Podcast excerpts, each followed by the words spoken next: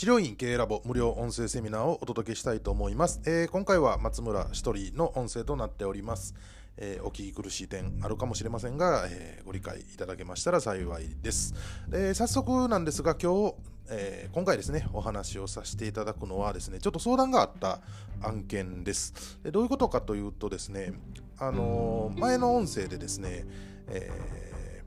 まあ治療の勉強をしてなければまあダメだよというようなことを以前にお話をさせていただいたんですが、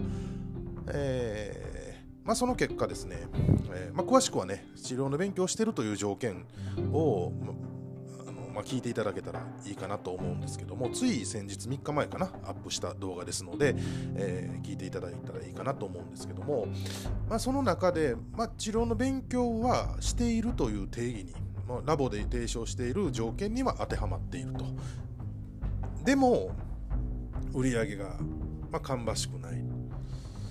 そんな僕はどうしたらいいんだっていうちょっとメッセージをいただきましてであのラボの会員の先生じゃないので、まあ、大変ですねといろいろ要因はありますよってっ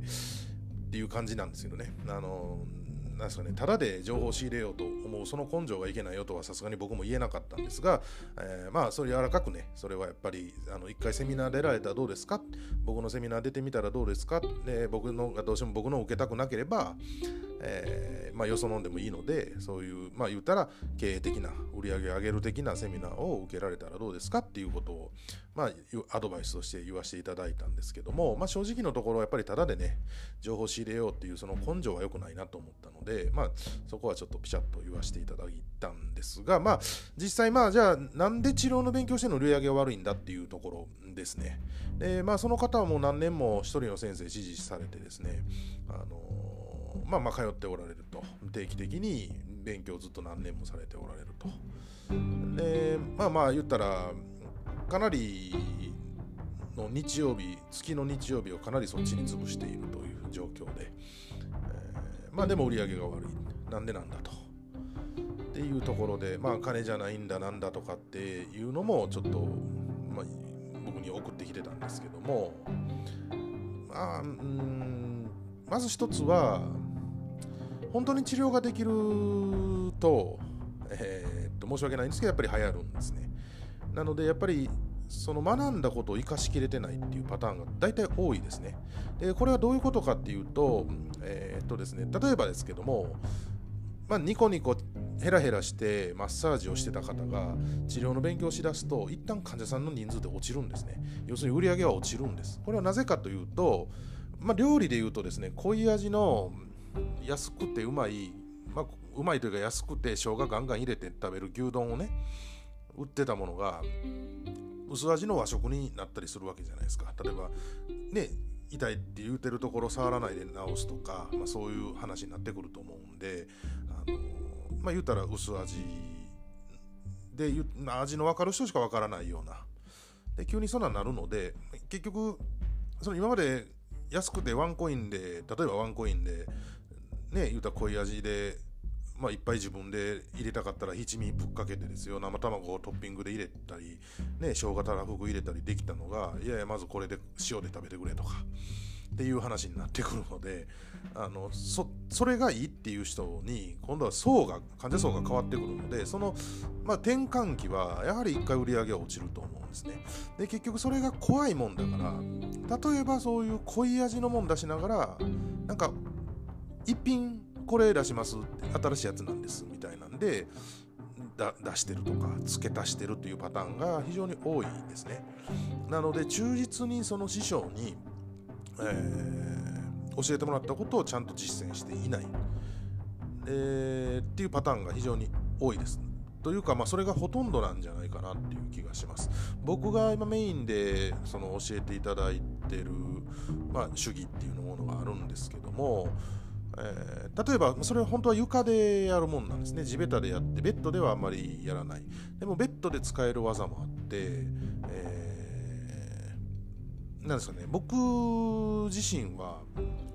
最初習い始めた最初っていうのはずっとベッドでやってたんですね。そうすると床でしかどうしてもできない技を習った時っていうのはもう一切使えないんですね。で僕の場合はま月2回東京と大阪で第2日曜と第4日曜に、えー、教わりに行ってるんですがやはりその床でやった方がとか床でやりやすい技であったり床じゃないとできない技に当たった時は昔は僕ああ今日はず今月外れだなとか今回外れだなって思ってたんです。でやっぱりその技は一切使わないのでまあね受講料払っていったにもかかわらず、まあ、一切使わないのであの正直やっぱり今できやれって言われてもできないです。全く覚えてないんですね。で逆にベッドで使える技っていうのはやっぱり楽しくて習えばすぐに使うし、えー、ねだから上手になるんですよね。でやっぱりこれじゃいけないなっていうことで僕はインのブースを一つ潰して床で主義ができるように変えたんですけどもやはりそうするとまあ、ぶっちゃけ言うと言い訳できないですよね。もうできないっていう、もうベッドだから俺、うち仕方がないんだよとは言えないんで、まあ、やるようになるとで。もちろん患者さんもね、一部離れたこともあったんですよね。やっぱり、その、今までこうやってやってたじゃんとかいうのがあるので、ただまあまあ、もともと僕はありがたかったのは、薄味なんですよ。なので、同じ、しかも和食の同じ薄味だったものの、まあ、料理法が、調理法が変わったりとか、ちょっと盛り付け変わったり、まあ、さらになんですかね、まあ、逆に言ったらさらに美味しくなったので、まあ、その辺に離れるっていうことはなかったんですよね。なのでそこはすごく良かったんですけども、あのやっぱり、なんですかね、そっちの方が効果高いし、ベッドでできてた技でも、あ、床でやった方がいいんだなっていう発見があったりだとか、そういうのがあってすごく、まあ、一気になんかちょっとレベルが上がったなっていう気がしたんですね。でやっぱり習ったことをずっと使えるので、まあ、すごい覚えますよね。どうしてもベ床でやって習ったことをベッドにもやるので応用に変になっちゃうんですよねいきなりね。その床で練習するのでやっぱり習った時は。そのもちろんベッドの方が楽なやつもあってその、まあ、僕膝が、まあ、10代やってる関係で膝が悪いので、まあ、その師匠の先生にも「いや松村先生膝悪いんだから床であのベッドでできる技はベッドでやったらいいんだよ」と。あの膝負担かけすぎたらやっぱ長年治療ができないからねってもうその先生も70超えておられて、まあ、ご自分のなんですかね患者さんにもうすごい90何歳の歯医者さんがいてずっと現役だから僕も90何歳までやるんだとかって言っておられる方なんでやっぱり無理するなというところすごくおっしゃいますので、えー、いや松村先生絶対膝悪いんだからそこは無理しちゃダメだよってって言ってくれるんですけど今はやっぱり覚える時期なのであの多少ね膝が痛くても僕はもう今床でやるようにしてるんですけども、ままあ、そのおかげでっていうか僕はそんなにその今の主義に切り替えてからまあの床に切り替えてからも売り上げは一切落ちることはなく、まあ、言い方すごく悪いですけど、まあ、その売り上げで悩んでるような治療院のレベルの先生方と比較すると、まあ、かなり上のレベルで売り上げをキープすることはできていると。でそうなった時に結局じゃあなんでやねんっていうなるとやっぱりねそうやってやってるか忠実にやってるか、まあ、やってないかの差だなっていうのは僕はすごく感じますなのでやはりこれってすごくその師匠それぞれ指示してる先生方がおられるわけで、えーその師匠に申し訳ないよねって僕は思うんですよね。え習ってるのに稼げません。まあ言い方悪いけど、その食べるための技術を学んでるわけじゃないですか。えー、決して僕はいつも思うのは患者さんのためにって僕はあんまり言わないんですね。なぜなら、患者さんのためなんだらただでやれよと。治療代を取ってる以上僕たちはそれは自分の生活とか家族のためだとかもちろん自分が欲しいもの買ったり食いたいもの食ったりするために仕事してるんだ治療してるんであって決して患者さんのためだけにやってるわけじゃねえだろうと。っていう話なんですね。なのでやはり何て言うかなきれい事じゃないのでやっぱりしっかり稼がなきゃ意味がないかなっていう気がするんです。ってなるとやはりそれは稼げてない言うたら食うためにやって自分は結果が出て患者さんも治して自分も繁栄というかね栄えることができた技術を教えてくれる先生に対してですねまあ言い方悪いけどお前の技俺気に入ってるけどお前の技じゃ稼がれへんなって言ってるようなもんなんでうーんとねちょっと考えが甘いんじゃないかなってすごく思います。なので稼ぎ方は別って言ったら変なんですけどまあやっぱり勉強しなきゃいけない部分ってあると思うんですね。やっぱりあの経営の勉強っていうのはきっちりやっていかなきゃいけない。でこれはもう仕方がないんです。やらないと。なぜならあのお金稼ぐっていうのは世の中金ではないって言うんですけどほとんどお金で全部解決できる世の中なんですね。特に日本っていうのは資本主義ですから、えー、もちろん例えば投資。投資のことをすごく悪く言う思っておられる方もいますけど資本主義の国で投資を悪く言うっていうのは、えっと、お金のことを知らなさすぎると、えー、やっぱりその資本をどうしていくか運用していくっていうやり方が資本主義の根本にあるわけだから、そこも本当はまあ僕も苦手な分野ですけど苦手と嫌いは違うのでやはり勉強していかなきゃいけない。資産運用っていうのをすることでやはりリスク分散にもなるのでやっていかなきゃいけない。それと一緒では治療家っていうのはいつまでもできる仕事ですよね。生涯現役でできる仕事の代わりに逆を言えば一生働き続けないといけないかもしれないということになるわけですね。例えば今僕45なんですね、え、45歳。まあ、46の年なんですけど昭和50年の学年の年なんですが、えー、僕と同じ年でですね月賞が治療院の月賞が4 5 0万っていう先生ざらにおられます、えー、例えばうんと狭い、ね、10坪ぐらいのビルの45階の、えー、安いテナントを借りたらまあなんだろう例えば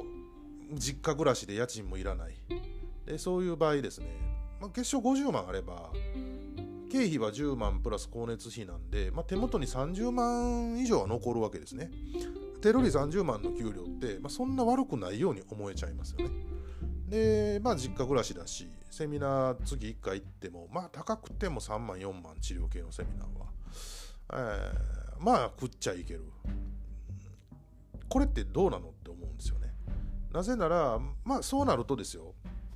法人化もしてないわけなので、個人事業主ですよね。ということは年金は国民年金なわけです。しかも僕らの年っていうのはちょうど団塊ジュニアの世代なんですが、正直ね、年金払った分後で帰ってくるぐらいもらえるかっつったらもう分かんないですよね。年金っていうのは、えー、今僕たちが払ってる年金は今の年寄りが食ってるわけじゃないですか。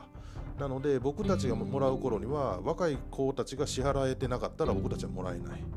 っていう状況なのでそして僕たちは人口が多くて少子化でどんどん今減っていってると。段階の世代と段階ジュニア世代の人口の多さにと比べるとそれがいわゆるゆとり世代だとかその後の世代は全然人がいないのでそうなるとじゃあ同じだけ年金もらえるかわからない。しかもまあ僕はもう法人化してるんで厚生年金なんですが、えー、国民年金さらにもらえないと。えー、なおかつ貯金もない資産運用もできないその資金もない、ってなるとですねどうすんのっていう話になるんですね。いや俺親が家持ちだから一軒家持ってるからずっとそこ住めるから相続税どうやって払うんだろうなとかね親御さんはねいつか先に病気とか事故がない限りは、え、順番的には親御さんが先に亡くなっていくわけで、えー、僕の世代の親っていうのはもう70代ですのでそれこそ今新型コロナでも重症化するリスクの高い年代になってますよね。でそうなった時にやっぱ相続どうすんのと。相続税払えんの。もろもろ専門家じゃないと分からん部分があるから専門家に任したいけどお金がないから自分でやるから損をすると。いうふうにまあ悪い方にしかいかないですね人生ね、えー、はもう体がボロボロであちこち痛いのに治療しないといけないけどそんなね言い方悪いけどヨボヨボのクソじじいのところに患者さん喜んでくるかという話なんですね。ということはやはり僕たちはですね今の稼げるうちにしっかり稼いで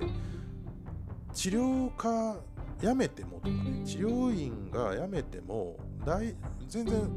大丈夫よっていうぐらいにはしとかなきゃいけないなと僕は思ってますそうすることで治療もさらにね、えー、まあ、言い方悪いけど本当に分かってくれる人だけでいいよっていうスタイルに変えていくことができると思うんですね、えー、そのためのにもやっぱり治療技術を学び、えー、まずはしっかりと資産を作りその次に転換していくというパターン。この人生設計っていうのがわからないできないっていうのはすごい治療家としては辛い。全然いいんですよ。例えば片手間でね、まあ、女性の女性でって言ったらすごくバカになんですか男尊女卑だとか思われたらダメなんですけど例えばまああの稼ぎ頭がご主人でご主人だけで十分家族全部生きていけてまあほぼなんですかねあの家自宅でやる小遣い稼ぎのピアノ教室とか、えー、なんかフラワーアレンジメントスクール的なノリでちょっと自宅で、えー、サロンっぽくやってますねんと。だから月賞10万ぐらいですねって。でいう場合はね全然いいんですけど自分で生計を立てて将来ねあの自分一人で生きていくとか自分が柱になっていね、生活していかなきゃいけないっていう方が、まあ、それではちょっと良くないと。なのでやっぱりそのまずは自分の腕一本でですねやっぱりそれを築き上げていくぐらいの覚悟がいるんじゃないかなとその覚悟がない先生がやっぱり、え、趣味でね言い方あの先生僕好きだからとか、えー、一緒にいたら癒されるしまあ、例えば治療のセミナーとかっていうと結構なんですかね優しいんですよね。あの僕うち僕が習ってる主義の先生厳しいんですけど、えー今まあ僕が習い始めた頃まだ厳しさがちょっと残ってたかな。昔はもっとエグかったらしいですね。もう午後で帰らしてたっつってあの初めて来た人でももう年会費返しといてとかっつってあのかな常連というかあのキャリアの長い先生に言ってあんなのいたら他の人の迷惑だよともう帰らせろとかっつってやってたらしいしまあ僕が習い出してからでももうかもう帰りなよとかっつったりとかボロクソ言うてんのも何本も聞いたことあるしっていう感じなんですね。なのでまあうんまあ、厳しい先生ででもだから僕は好きなんですけどちやほやしないんで。ただほとんどの場合はやっぱりねあの治療っていうのはそのなんですか、ね、できないできないって言いながらやるとできなくなっちゃうっていう側面もあるのでやっぱりああうまいね上手だねって言わないといけない部分があって、まあ、そこで、まあ、言い方悪いけど認めてもらえるその承認欲求満たしてもらえるっていうところでやっぱり売り上げが悪いっていうのはそこで自分が言うたら自己承認欲求が低くなりますよね。あの満たされないですよね。けどその1個下の他者承認欲求はセミナー出ることで満たされるわけですね。ああ何々先生上手だねって言ってもらえたらなんか認められた気になってさらにだから売り上げの悪い人はセミナーにはまっていくと。で欲求の段階で言うとその他者承認欲求の上に自己承認欲求があるのである程度売り上げのある先生はもう自己承認欲求あるある程度満たされてるんでそのもちろん褒められて悪い気はしないんですけど冷静に見れちゃうのでさほど、まあ、言い方ですけどドハマりはしない。なので冷静にその技術をしっかり学んで持って帰ろうっていう意識でやるのでさらに伸びていくと、まあ、この差がすごいあるなと僕は思ってます。なので、えーちょっとね今セミナーを受けられて、えー、るのにもかかわらず売り上げ悪いっていう場合はねちょっと自分のそのスタンスのとか人生設計とかその辺りからしっかり見直して、えー、やっていかなきゃもうお金の無駄遣いだと正直思います、えー、それなら行かない方がいいです。受けない方がいいですね。ね、やっぱり3万4万1回して交通費も入れたら例えば僕の場合は関西からなので東京まで行くとなると、えーまあ、例えば泊まったりしないといけないとかってなると、まあ、10万20万の話になってきますし日帰りで行ってもやっぱり交通費往復3万以上はかかりますので、えー、僕体大きいので飛行機乗っても JC と、え新幹線は必ずグリーンって決めてますから僕お金ない時からグリーン乗ってたんででそうなってくるとやっぱり交通費は往復4万円。で受講料が 2, 2万円から4万円とか5万円になりますよね。なのでやっぱり5万から10万のお話になってきますんであのそれでねちゃんとその分以上元取れないんだったらもう最初から受けない方がいいですよ。美味しいもん食べれますから。家族夫婦2人で寿司行っても安くてうまいとこなら1人1万5000円である程度こう、ね、お任せで出てきてお酒も飲めていけます。芦屋にそういう美味しい寿司あるんで。なのですごくもったいないのでそうやったら奥さんねとか家族癒してあげる方がよっぽどいいと思うんでそれを犠牲にしその時間を犠牲にして、まあ、お金をかけて行ってるわけだからやはりそれを回収するだけじゃなく治療院のね売り上げを伸ばしてさらに家族との時間を作れるようなそういう設計をしてそれのためにやっぱり治療っていうのをどんどん磨いていくっていうのを一つの、えー、大事な要素なのかなと思います、えー、ちょっと今回は長くなってしまいましたけどもぜひねちょっと厳しいことだったかもしれないんですが、その辺りしっかりと覚悟しながら学んでいっていただけたらいいかなと思います、えー、今回ご視聴ありがとうございました。